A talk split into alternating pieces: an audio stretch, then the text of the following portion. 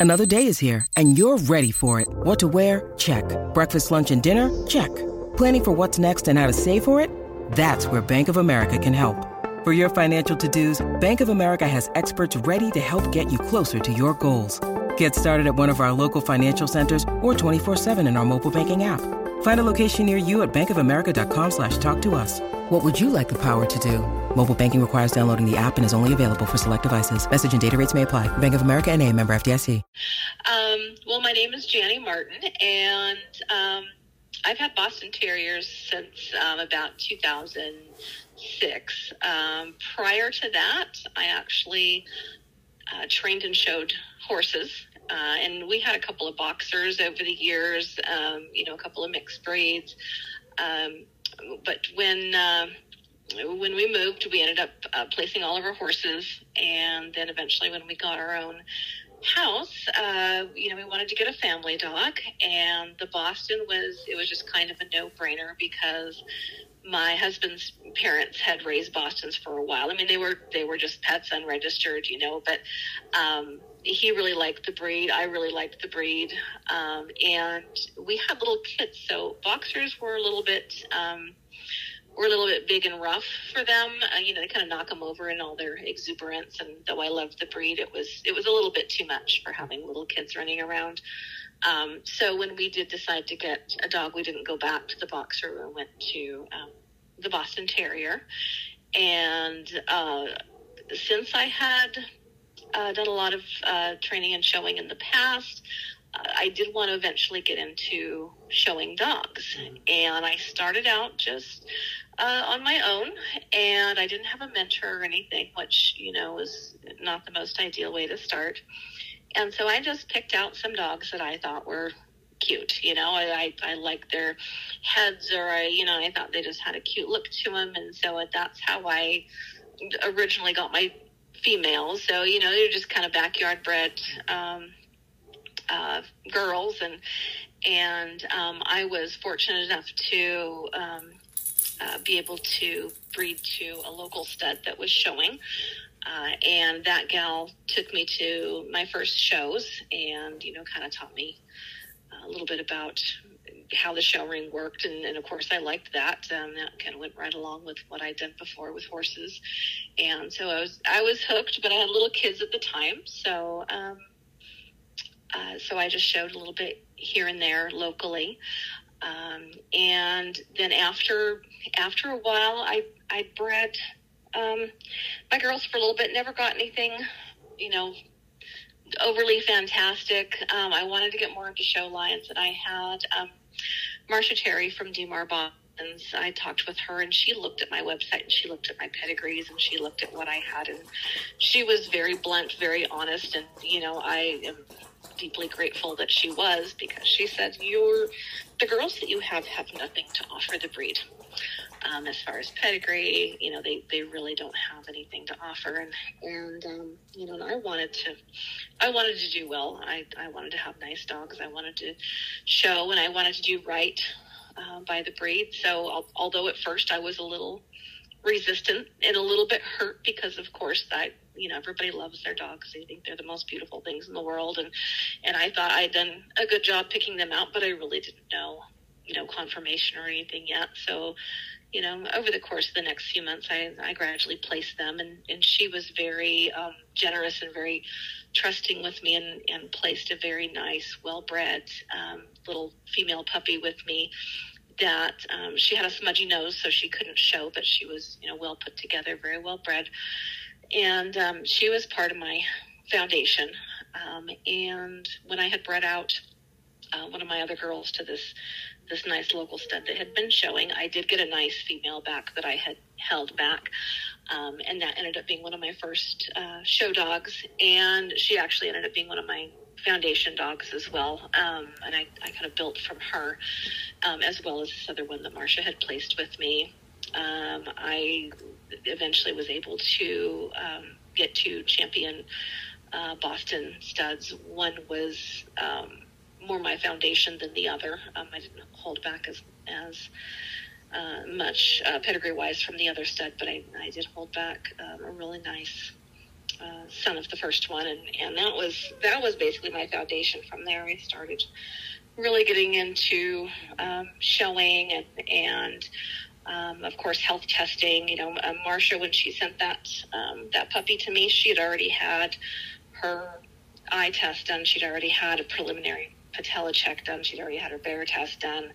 Um, parents were JHC negative, so that gave me a very good example and a very good, you know, um, a foundation and, and something to follow, you know, from moving forward as far as what I did with my own dog. So um, I was I was very thankful, first of all, for her to give me the trust that she did because it was very hard to find nowadays. Um, a lot of people breeding for the wrong reasons, and it's um, it's a little bit scary placing your lines with people that you don't know. So I really appreciated that that trust that she gave me, and and um, the bloodlines that she entrusted me with, as well as the example of of doing the right health testing right from the start. Um, I mean that, that's kind of my um, my start in the breed. I've you know I've done quite a bit since then as far as um, showing and really getting involved in the education piece and and um, uh, being involved in some of the the issues with the breed, such as color breeding and and with uh, a lot of the uh, misconceptions about the breed. You know, I, I do a lot of online educating and and um, you know correcting of misinformation and um, you know that's that's an ongoing thing because of course there's always stuff floating around that's incorrect. mm-hmm. you know, once once a couple of people say something online, um, then it becomes fact. You, you say it in a big enough uh, forum, and um, then all of a sudden it's it's law. You know, as far as some people are concerned. So that's that's always a battle. You know, trying to uh, get the right information out so that people have the you know accurate view of the breed, what it's supposed to be, what its uh, history is, and all of that. So um, it, it's an ongoing thing. Could you talk about the history? Oh yeah, absolutely. Um, the Boston is it's a they have a pretty cool history because you know being the first breed that was created in America. You know, at the very beginning when AKC was first getting going, um, it was kind of the first of its kind to, you know, be bred in the U.S. and, and kind of the first created breed to be accepted. Everything else was established and imported from overseas, and so this was this was a very new thing. And and uh, honestly, the the purebred breeders at the time that were you know importing their dogs, the the English bulldogs and and um, uh, the bull terriers, and you know the the dogs that actually went into the breed, those that were the preservation breeder uh, breeders of those dogs, you know, considered the the Boston Terrier mongrel. You know, mm-hmm. they were just disgusted that they were creating this new breed and and um, that they were going to be accepted. Um, so it was um, it was pretty interesting. Um, it started about 1965 when um, a dog was imported car- called Judge, and he was he was called uh, Hooper's Judge because it was Robert Hooper that had um, that owned him and he was a little bit more bulldog type. He was um, about 32 pounds. He was uh, like a dark brindle, um, and he is basically the the foundation um, of the breed. Um, they began breeding him to um, other, you know, bulldog uh, and uh, English Terrier crosses. That was really big at the time. Was the English Bulldog and the English Terrier um, you know, the, the bull terriers were, were really big. Um, they were mainly used for, um, you know, like pit fighting and stuff like that. That was, of course, was huge at the time. Um, and in fact, um, Judge said that his his sire was was a really, you know, big time fighting dog. Um, the Boston itself was never bred for fighting. It was that was never supposed to be the purpose. You know, there may have been people, you know, fighting them you know, in their barns or, you know, they, they may have been breeding for that purpose, but as far as, as what the, the written standard is, as far as what the creators of the breed had, you know, um, set the dog up to do, it was never to be a fighting dog. But of course, that was big at the time. So the foundation dogs originally um, may have had those, you know, that background.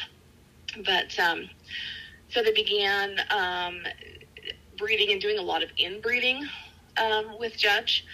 And um, from there, they began bringing in imports to, to bring the size down. A lot of people think that the Boston was this, you know, 40, 50 pound dog.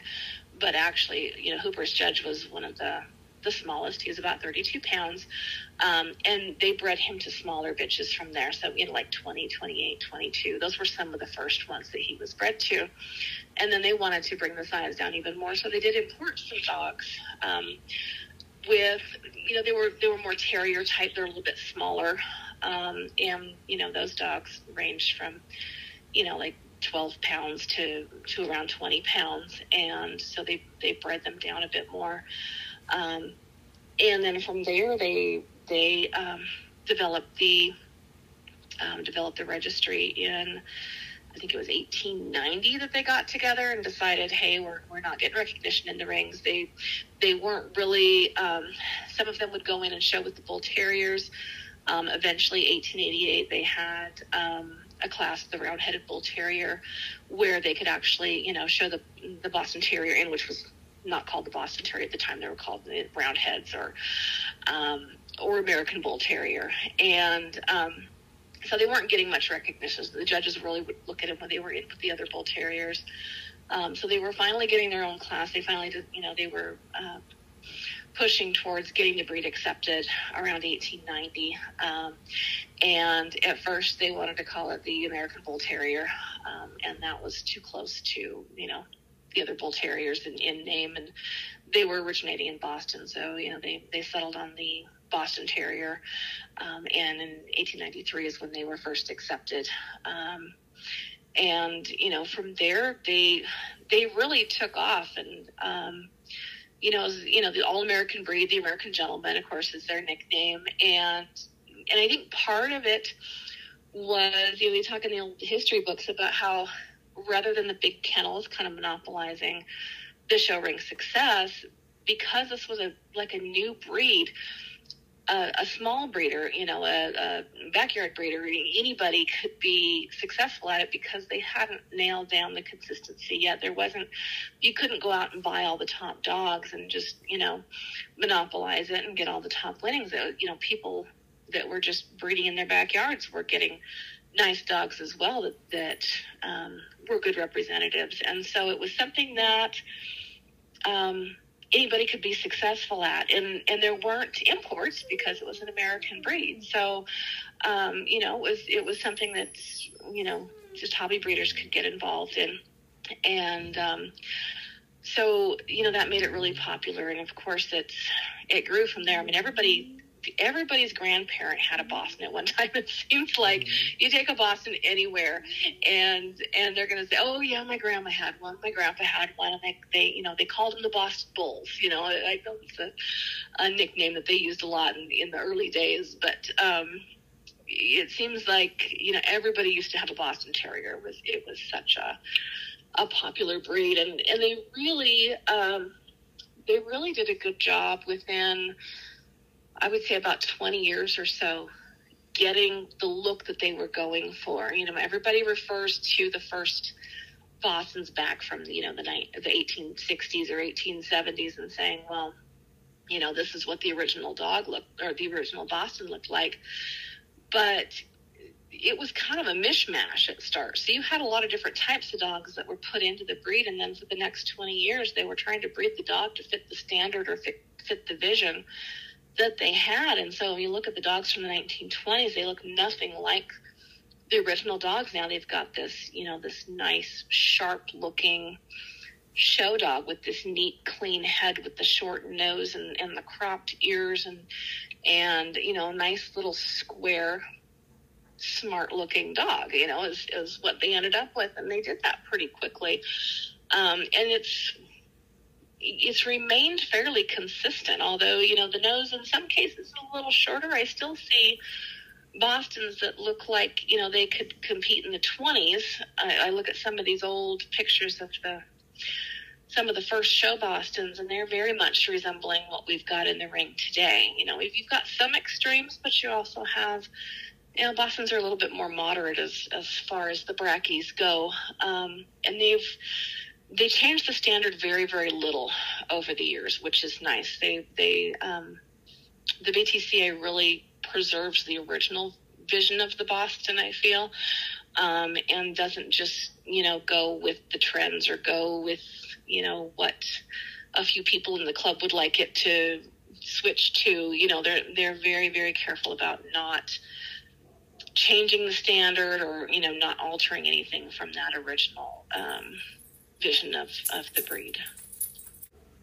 Yes, um, the the standard is um, the Boston Terrier is a, a series of squares.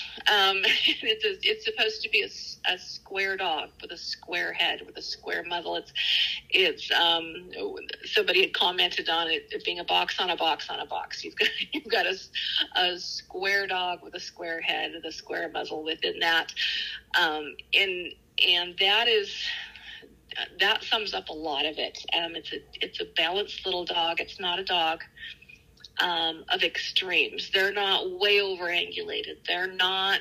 There's nothing really exaggerated about them. They're just a nice, neat, um, you know, little dog, very balanced, um, moving with a with a nice free shoulder. Um, they're very much a head breed. Uh, one of the biggest. Uh, uh, characteristics of a Boston is the big, round, dark eyes. Um, they, what do they call it? The, um, the God love you expression, expression. Is that what it is? Um, anyway, I probably got that wrong, but um, it, it's the big, round, dark eyes. It's it's the the intelligence and um, and and they're a lively little dog. You know, that's one thing that the standard says. It's you know, it's a lively breed, and they are. They're they're clowns. They're fun. Um, uh, their personality is a lot of the standard. Um, you know, they're they're not afraid of um, not afraid of things. They're not shy. They're not. They're confident, but they're not aggressive. Um, they'll you know curl up with you on the couch and then they'll run and play ball you know the next minute. So you know it's a very good all around family dog. Um, but uh, um, you know in general it's it's stayed very much the same. Um, as as far as the standard goes over the years the nose has always said that the nose is short. Um, the muzzle is short. Um, the muzzle is square and that that quite honestly that's going to give more room for a good bite for more room for teeth. Um, you know you you uh, um, you look at the muzzle and, and it's interesting you'll you'll get some that'll be a little bit longer and you end up with with the underbites, you end up with crowded teeth. You have that nice square muzzle, and you're you're going to have more room for teeth. You're going to get the better bites. There's, there's a lot of things that go into the head that are going to um, just give you a better dog all around. Um, in general, just the the angles, the the balance, all of it gives you a nice. Um, I don't. I, they're not a performance dog. They're not a working dog, but they're still an athletic dog. Um, they have they tend to have less breathing problems than some of the more extreme dogs. I know they, they get lumped into the brachy category like a like a lot of dogs do. Um, but you know, kind of like the chin and the Affenpinscher, they don't typically have the same issues with BOAS that some of the more extreme breeds do. And you know, and, and even in those breeds, the well bred dogs um, can be athletic as well. So the, the Boston tends to suffer from BOAS a lot um, less than some of the other breeds, and I think part of that is um, um, is that they've got a cleaner neck. They're they're not as thick as some of the other breeds, and that that definitely does help the airways as well. And I've probably gone down a completely different rabbit trail, but I'm just no, thinking of all the different aspects of the breed, and, and that just what comes that's what comes to mind as far as the positives. Yeah, no, that's perfect. Um, the height they don't really.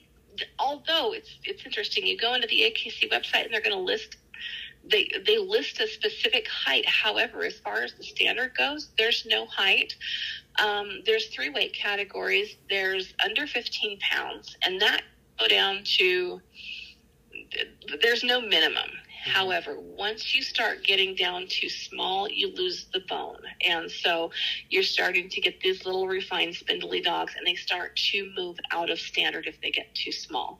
So if you've got a 12 pound dog, it should still be substantial enough that it's not this little spindly thing. It should, it should still have good bone and it should still um, be in proportion, you know, and the, the same, um, I can't see the same bone, bone as a 16 pound dog, but it, but it should be proportioned like a 16 pound dog would be. So you've got under 15 pounds with no minimum, but they still need to maintain that type. Um, and then you've got uh, 15 to 20, and then you've got 20 to 25. So there's the three different weight categories, and and there's no um, there's no height as far as that goes. But if a dog is going to if a dog is correct, it's square. You know, for a Boston, it's going to be square. So the height doesn't matter as long as your dog is in proportion and, and is square. And that's kind of the, how they determine whether or not that dog is too tall, too short. You know, is it the legs are too short and the body's too long? Well, then it's out of proportion and it's going to get knocked down. If it's a nice square dog, doesn't matter what height it is. If that makes sense. Yeah. Mm-hmm. okay if I'm doing it right, it should be the same as what the standard says. I shouldn't have any um, any preferences, and there shouldn't be preferences as far as what we breed. We should always just breed as close to the standard as we can. But that's hard to not have your own preferences. Um, I see certain weaknesses in the breed or certain trends, and I try to do better in my program that way. So um, like for me, a really good front is important. Um, there's a lot of fronts that are very, very straight. That's something that's been in the breed, you know, a long time. And so, um, you know, I, I try to have a better front in my dogs. Um, a great breeder had mentioned one time that that is something that is recessive. So if that's something that I can, you know, solidify as much as possible, that's something that I can move forward and, and hopefully count on in, in um, future breedings. Um, disposition is definitely, um, you know, a, a, big, big thing as, as far as what I want in my breeding program. Because if you, this is a companion dog, this is not, you know, like a, a kennel type dog. So you want to have a dog in your house that you can get along with really well. You know, they've got to get along with each other. They can't be, you know, bonkers over things. They can't be too reactive to things. I mean, they should be easygoing. They should get along with each other. They, you know, should be a good all around, um, um, nice dog to have around with, you know, your, your kids, your people visiting, um, you know, and with other dogs. So that's one thing that I, that I really watch is, if I can't live with that dog, I don't want it in my breeding program because it's, you know, it's um, that's that's not what I that's not what I want to produce. Um, I like a typey dog. Um, I like the nice big round eyes. Um, I like a flat nose, but I, I don't like an extreme face. And that's not to say I haven't had a range of all different, you know, types of heads over the years. Um, but I like a I like that classic Boston head. I like the big round eyes. Um, you know, I, I, I do like a short nose, but I am very um, very aware of the breathing issues, and I'm not going to breed a smashy face to a smashy face unless they have fantastic um, airways. If I've got one that's lacking a little in that area, I'm going to go to a good airway rather than go to the extreme face. Um, and I always tell people, you know, I'm my breeding program is a work in progress. I I'm not done yet. You're never done breeding, but mm-hmm. um, I see certain things in the dogs that I've held back, and I see things that are that are very strong that I want to solidify in my program. So, you know, I may overlook some other things and figure, okay, well, I'm going to fix that in the next generation, but this is what I want, and this is what's hard to get, and so I'm going to keep this on this bitch or on this stud um, you know, in order to try and solidify that. So I've, um, maybe I'm taking the long way around sometimes. I know, you know, as people just go out and, and, um, and just, you know, completely call something that's, that's not, um, you know, as close to perfect as what they think it should be. Um, but I, you know, I'm maybe take a little bit longer and try to solidify something so that in the future I can count on certain traits in my dogs um, and hopefully can you know continue that.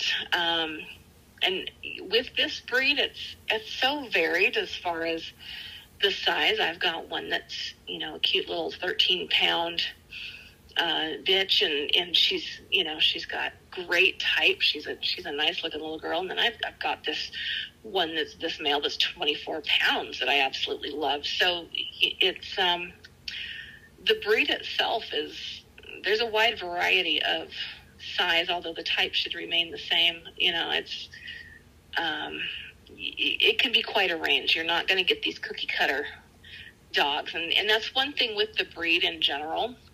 Um, is we do have an issue with consistency, um, despite the fact that they were able to keep the breed consistent for so many years and to to help kind of pin down the type in the first 20 years.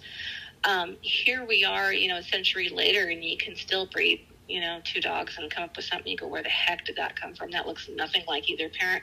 It still happens. So, um, you know, we're we're always battling that and always trying to get that consistency. And I don't know if it's because it's, you know, so much. Uh, but it's a young breed. I mean, compared to you know, like a, a poodle, which has got, you know, centuries behind it of consistent breeding. You've got something, you know, the Boston is 100 years old and, and has quite a range of sizes and has quite a varied background, um, you know, as far as their origin. So it's, it's sometimes very interesting to, to mm-hmm. come up with something that that just um, is not what you're expecting. Um, but uh, that, that's just part of that's just part of the breed. Is there much difference in, say, the Kennel Club in the UK and the FCI and standards? Um, well, it's it's interesting that you see. Uh, sometimes you see a certain type overseas. Now, of course, right now in certain countries they're pushing for the longer noses. So, um, you go to Germany and the judges are awarding um, bigger dogs with more tail, with with longer noses. Um, and what's frustrating, and I know it's frustrating for some of the breeders over there, is that they're just kind of doing this despite the fact that the BTCA is, you know, this is where the breed originated. This is the standard for the dog. It should be what every country uses worldwide because that is the Boston Terrier. Um, in some countries, they're kind of um, some are interpreting it different, or or not so much interpreting, but just taking it to a different place because of the push um, for the longer nose brachys. So um, even though the the you know standard doesn't say it's um, you know a longer nose, they may award a longer nose, which pushes the breeders to breed a longer nose order to be able to get the titles on their dogs, which is, um, in my opinion, it's a little screwed up. um, in some of the other um, some of the other standards overseas, it will say that the nose needs to be a minimum of one third the length of uh, of the skull, and in the AKC and the BTCA standard, it is um, it is no more than one third um, of the skull. So right there, we've got a tweak in the standard that is changing the breed itself in certain areas overseas. So that's a little frustrating because you can breed a very, very good airway um, in a Boston. You can breed good nares. You can breed, um, you know, a, a you can breed out the narrow tracheas, which we don't have that much of a problem with, like like other breeds. Um, you know, the elongated soft palates, you breed that out. You can breed a nice clean neck and a, and a nice airway without making that nose longer. It's it's really just a superficial. Uh, what they consider a fix when it's actually not a fix. So that can be a little bit frustrating. But, you know, I a lot of us have performance dogs, dogs that do fast cat, um, dogs that do agility, um, and run absolutely fine with perfectly flat faces. And then you can have these long nosed Bostons that still have to have nair surgery or they still have to have surgery for elongated soft palate. So, um, you know, it, is a little frustrating that you see some of these changes overseas that really are not necessary when the dogs are well bred. Um, as as far as type in general, outside of that push for the longer nose, um, I tend to see a lot of over white dogs overseas um, in Europe. Um, like the white coming up the back legs. So you, you know they're probably more likely to get some white headed puppies or partially white headed puppies or just overmarked puppies. Um, you see a lot of overangulation overseas and and I don't know if it's because of this, but you see a lot of people running their Bostons around the ring when actually you should be able to just do a fast walk with your Boston when you're showing it. That's that's the, the speed that they should be gaited at. But you see a lot of people running their dogs, and that it could possibly because they're so overangulated in the rear, they've got to get them out and moving to kind of cover up the fact that they maybe don't move right with with all that extra going on behind. Um, I do sometimes see heads that don't have that same Boston type that a lot of them have here in the U.S. Um, we see a lot of down noses um, in Europe, um, and that's not to say everybody. That's just to say I, I, tend to see a few more of the smaller eyes, you know, the lower noses. Um, just not the same expression in in some of the dogs over there. Um, but then there are many, you know, breeding programs that are doing a very good job of, you know, keeping the type consistent with what we have here in the U.S.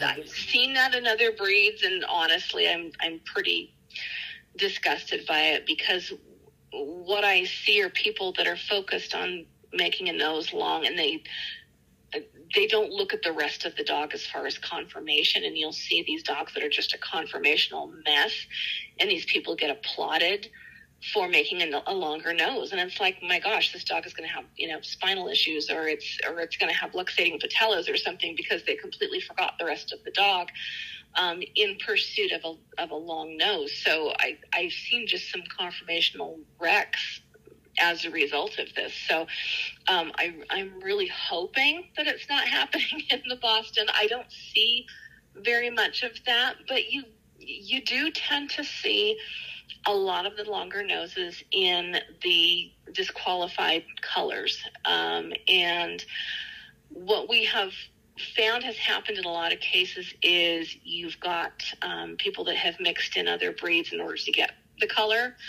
Um, when something is very marketable and very profitable, of course, like any fad, um, some people take shortcuts. That's not to say everybody did, or not to say that people are, are even aware that it's back there. But um, you know, you you know for a fact that there were profit motivated breeders who just went, well, I can you know breed my gigantic blue or red pit bull to a Boston. I can get the same markings. I can get a nice big litter. I can get it free whelped, um, and I can get the color immediately. Um, the, so what you find a lot of times is is the bosses that have that are off colored or that have that in the background, you see a lot longer noses. You see the, the floppy ears. Uh, we're seeing a lot of tails, which, you know, the tail was bred out a long time ago. And now we're seeing Bostons with tails. And even in rescues 20 years ago, you didn't see tailed Bostons with long noses and floppy ears. So there's, unfortunately, there's been a change in type with with the more backyard bred Bostons. Um, there's there seems to be um, a wider and wider gap as far as the type between the two, and you go on a forum and and somebody will take a dog that's that's clearly a mix or you know it's got to have something in there hey it's you know it's 45 pounds it has a long nose it's got floppy ears it's got a long tail but it's got the correct markings. Hey, is this a Boston? Everybody goes, oh yeah, yeah, that's a throwback. Yeah, that's a Boston. Well, you know, we didn't have Bostons that looked like that 20 years ago.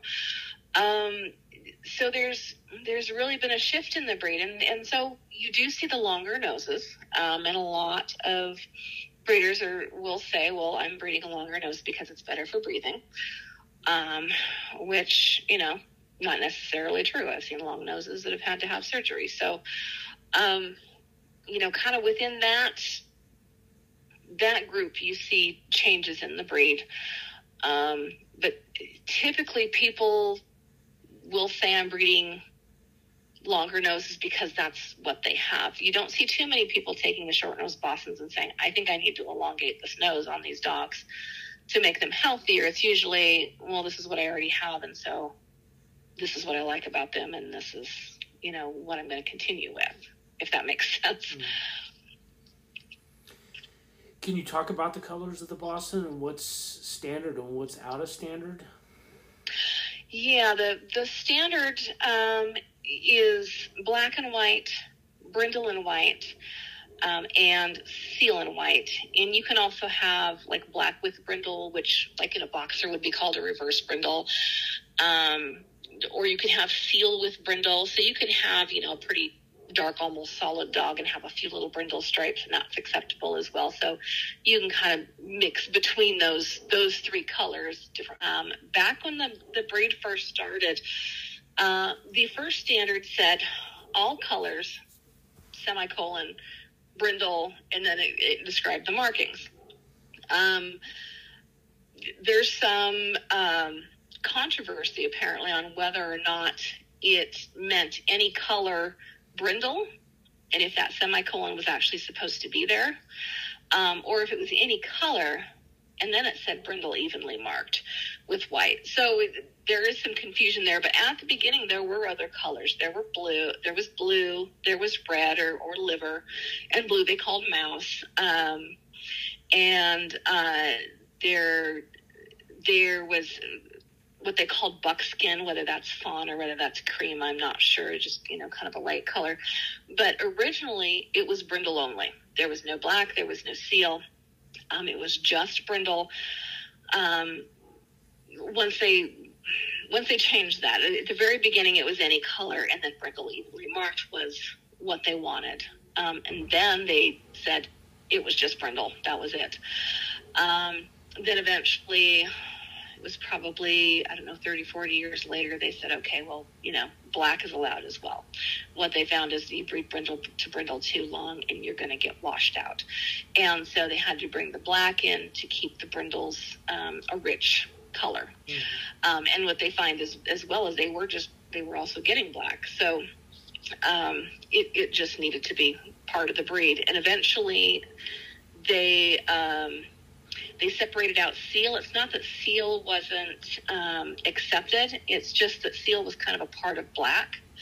Um, so you take a, a black looking dog out in the sunlight and you get a little bit of that red tint, you know, mm-hmm. otherwise it looks black. Well, that's, that's your seal. So, um, they basically just further defined, you know, the difference between black and seal when they allowed seal in.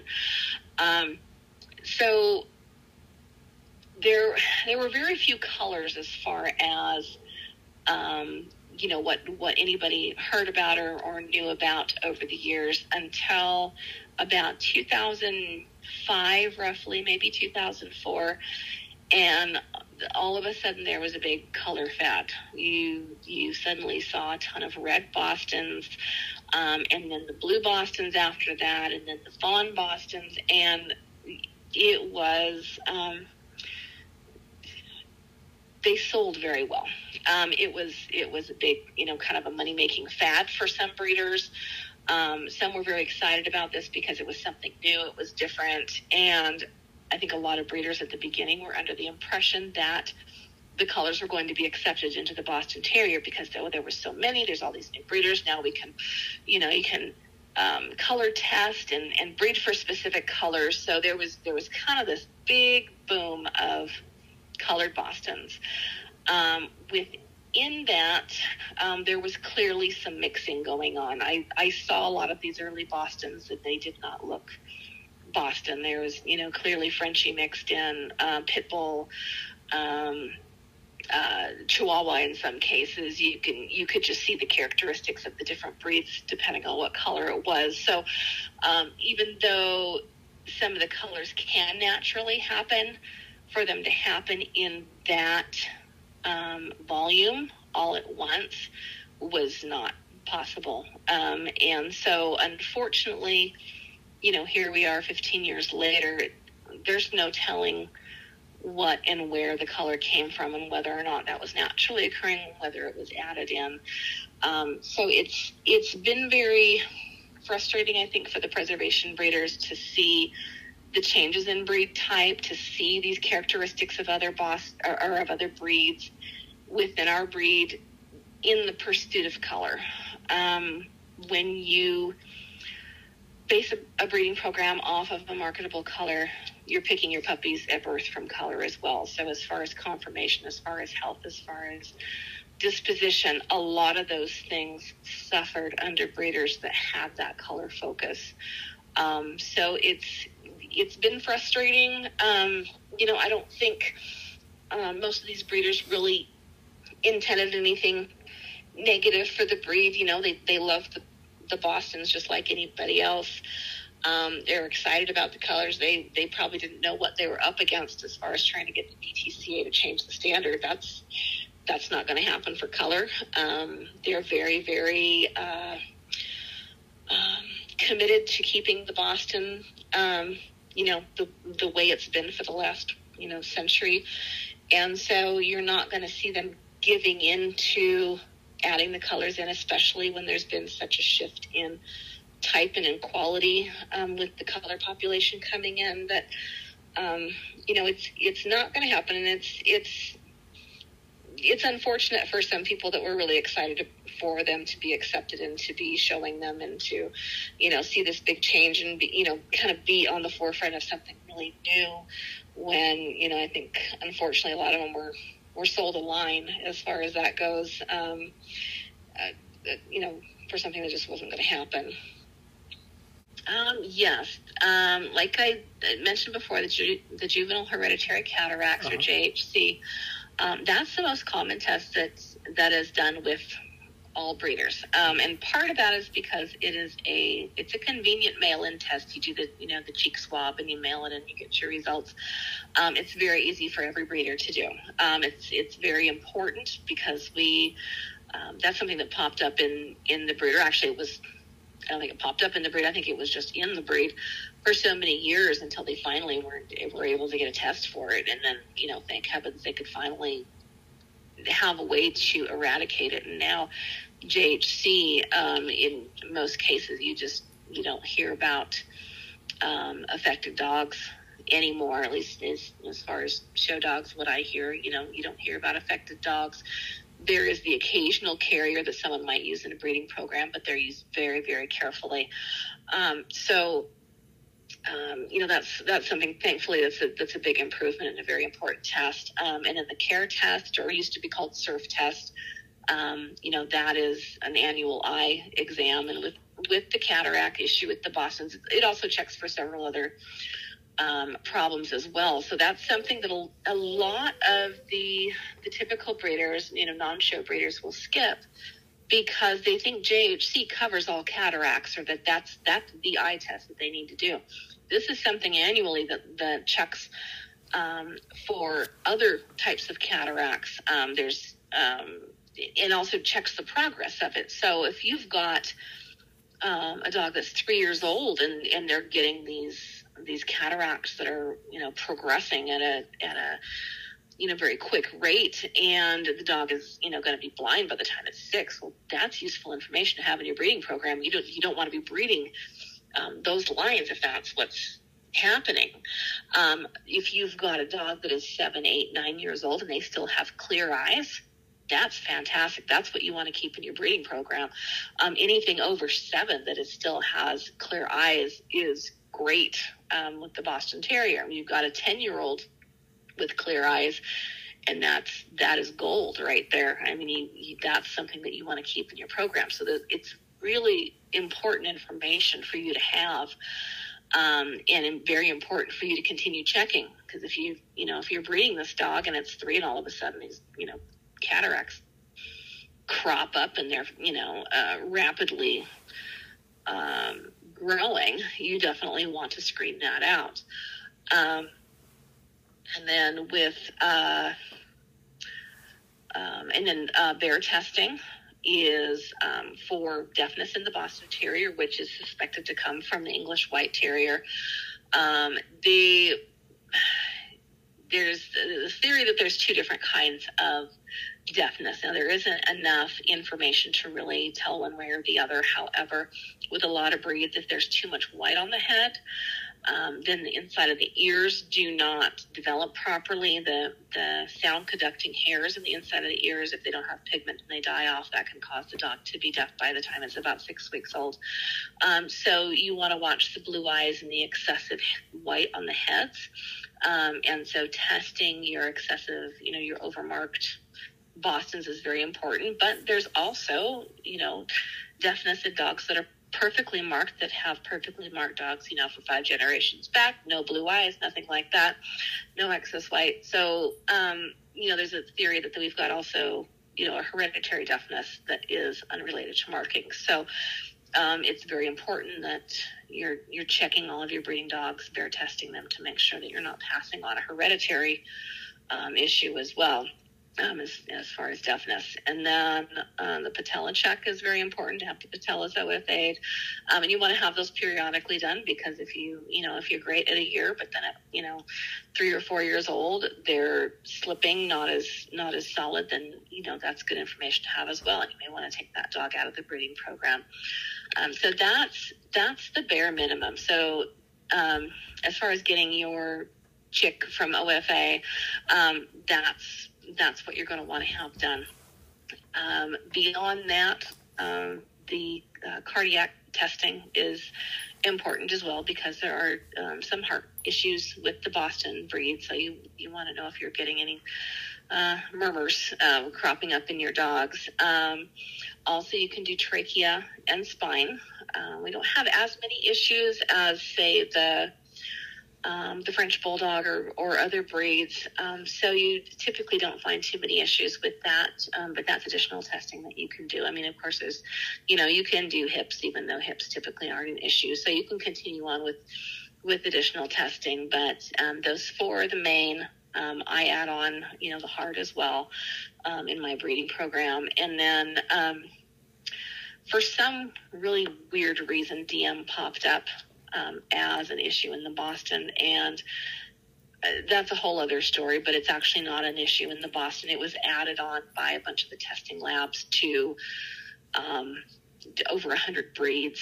Um, and it's been quite a moneymaker, but it's not something that is actually an issue in the Boston Terrier breeds. But you'll see a lot of um, a lot of the non-show breeders doing DM testing. Um, also, for some reason, HUU is coming up, and again, not an issue in the Boston Terrier, but for some reason, it's popping up with the labs that are doing the swab testing as a Boston Terrier issue. So you'll see these things tested for as well, but it, it's really not a problem in the breed, and it's kind of um, kind of odd to see them popping up saying I'm testing for this, this, and this, but not for the main things that they really should be testing for. Um, but the swab tests are very, very easy. The other ones require, you know, um, finding specialists, and and it's a lot more research and sometimes a lot of driving. Um, sometimes it's hours away, you know, that you're going to be able to find a specialist to do BAER testing or CAER testing. So, you know, I understand it is a little bit more difficult to do that, but um, you know, that's that's kind of the breakdown of what you see as far as the testing and what's actually important as, as far as testing in the breed. Right. Um, I Fast Cat. I'd like to get into some of the others, but I quite honestly, with with running a business, I haven't had a whole lot of time to do any other training. Um, not a whole lot of training is required to get my dog to run after something in the grass, so that mm. that was easy. Uh, but I did have a, a male that I titled in Fast Cat, and and right now I think I've only got one other that really has that um, that drive where they where they're going to want to chase something. I think the you know the rest of mine I'm not sure that they would go after. um, that quite as readily as as these others, um, but um, and, and interestingly enough, um, the the one that I had titled and the other one that I feel would do really well at it, um, they're out of the same dam that kind of has that that has that drive, you know. So it's uh, it's it's in the lines I think, wanting to wanting to chase after something. But um, you know, I'd I'd like to do some more fast cat with him. I'd love to do you know some. Uh, barn hunt. Um, I have no pool, so I have no ability to practice for dog diving. um, but but I'd love to get into the barn hunt and, and do some more um, fast cat and, and lure coursing with with mine. So um, I, I don't know that I have the time to do as much training as required, you know, for agility and things like that. But there's there's a lot of breeders that I know that that do that. There's a breeder um, down in the Tri City area that actually has a um, and I hope I don't get this wrong, but her dog is one of one of the first ones to be certified in uh, Schutzhund. Oh wow! Um, performance, yeah, it's it's pretty cool um, to see her to see her dog do that. It was um, it's pretty neat. So you know, there's there's a lot that they can do, um, but we're usually, I think, being a, a companion dog, a lot of us are just you know content with doing the conformation Mm-hmm. But there's a lot more that they can if we just take the time to to get out there with them and do it. Yeah, yeah, they're right on it. They're they're always ready to play. Yeah. Always ready to go after something if you want them to. I, I've had some lazier than others, um, mm-hmm. but uh, I, I, love the ones that just go nuts for the tennis balls, yeah. or, or, you know, just I had. Um, I had one that I could hang a balloon from the ceiling, and he just I'd have to, you know, take it down or pop it or something to get him to stop. But he he would just jump over and over going after this balloon, and that was, you know, it's I don't know, they're they're just such clowns. They're so much fun.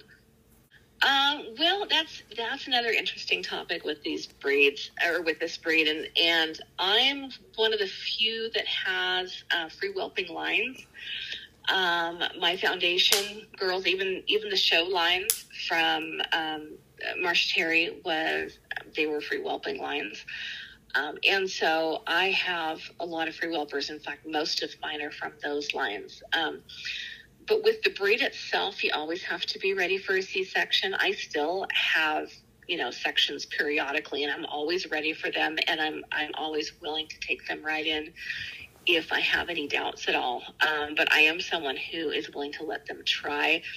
Um, a lot of breeders now, especially in the U.S., will not let them try because um, the litters are small, um, which a lot of times will make the puppies big um, and you can lose a puppy in whelping. So when you've only got maybe three puppies and um, you know, and you're risking losing one of them in the whelping process if you're not sure the bitch has the ability to free whelp.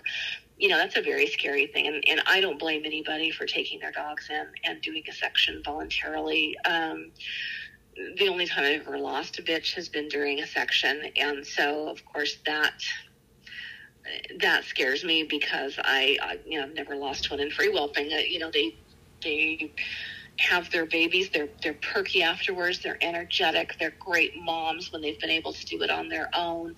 You don't have to worry about them, you know, taking their babies' heads off because they're still loopy from from the anesthesia and and there's just the recovery is so much faster they don't you know they don't have to heal up it's um it's just in my opinion it is so much better if they can but i but i don't blame anybody for not doing it now in europe um, in some countries i believe it's in germany if you've got one that has that has to have a section if it has to go in and have a section again you don't get to to register any puppies out of that boston anymore because um, they feel that should be removed from the breeding program. Um, a lot of people do free whelp over there. It's something that is a lot more um, valued there than it is here. And um, th- honestly, personally, I wish that weren't the case. I think it's something that's very important to keep in our dogs. Um, I think that a you know free whelping a good sized litter is I, I, think that's an indication of a of a healthy breed um, and so it's I I do feel like we're kind of going down this road of you know these small litters, big puppies, C-section every time. I don't think it's good, but it is something that most breeders are willing to do.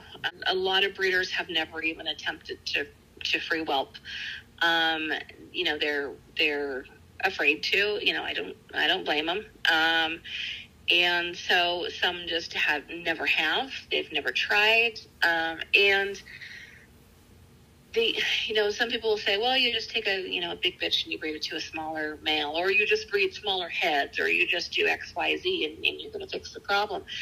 But um, they did a study, and um, the the free whelping bitches have a different shaped pelvic opening. It is a big round opening versus more of an oval opening. So if if you've got a line of dogs that doesn't have that that sh- that, that certain shape um, of the pelvic opening, then um, you are going to have dogs that need a section. And, and when you have limited gene pool, when somebody has, you know, maybe bred for years and, and here they've got these, you know, wonderful examples of the breed, you know, are you going to take those dogs and take them out of your breeding program after all that work? Um, because they've got to have sections. Um, you know, it's, I understand that this this is something that is being bred into the breed and way it's not necessarily great. I understand why people don't just want to, you know, scrap really nice dogs just because they can't free whelp. And and sometimes you know labor does stop. Sometimes they have issues that are not just related to you know physically not being able to pass the puppy. Um, so it's you know it's a little bit more of a, a tricky breed as far as whelping. I mean i i love the fact that most of mine can free whelp still.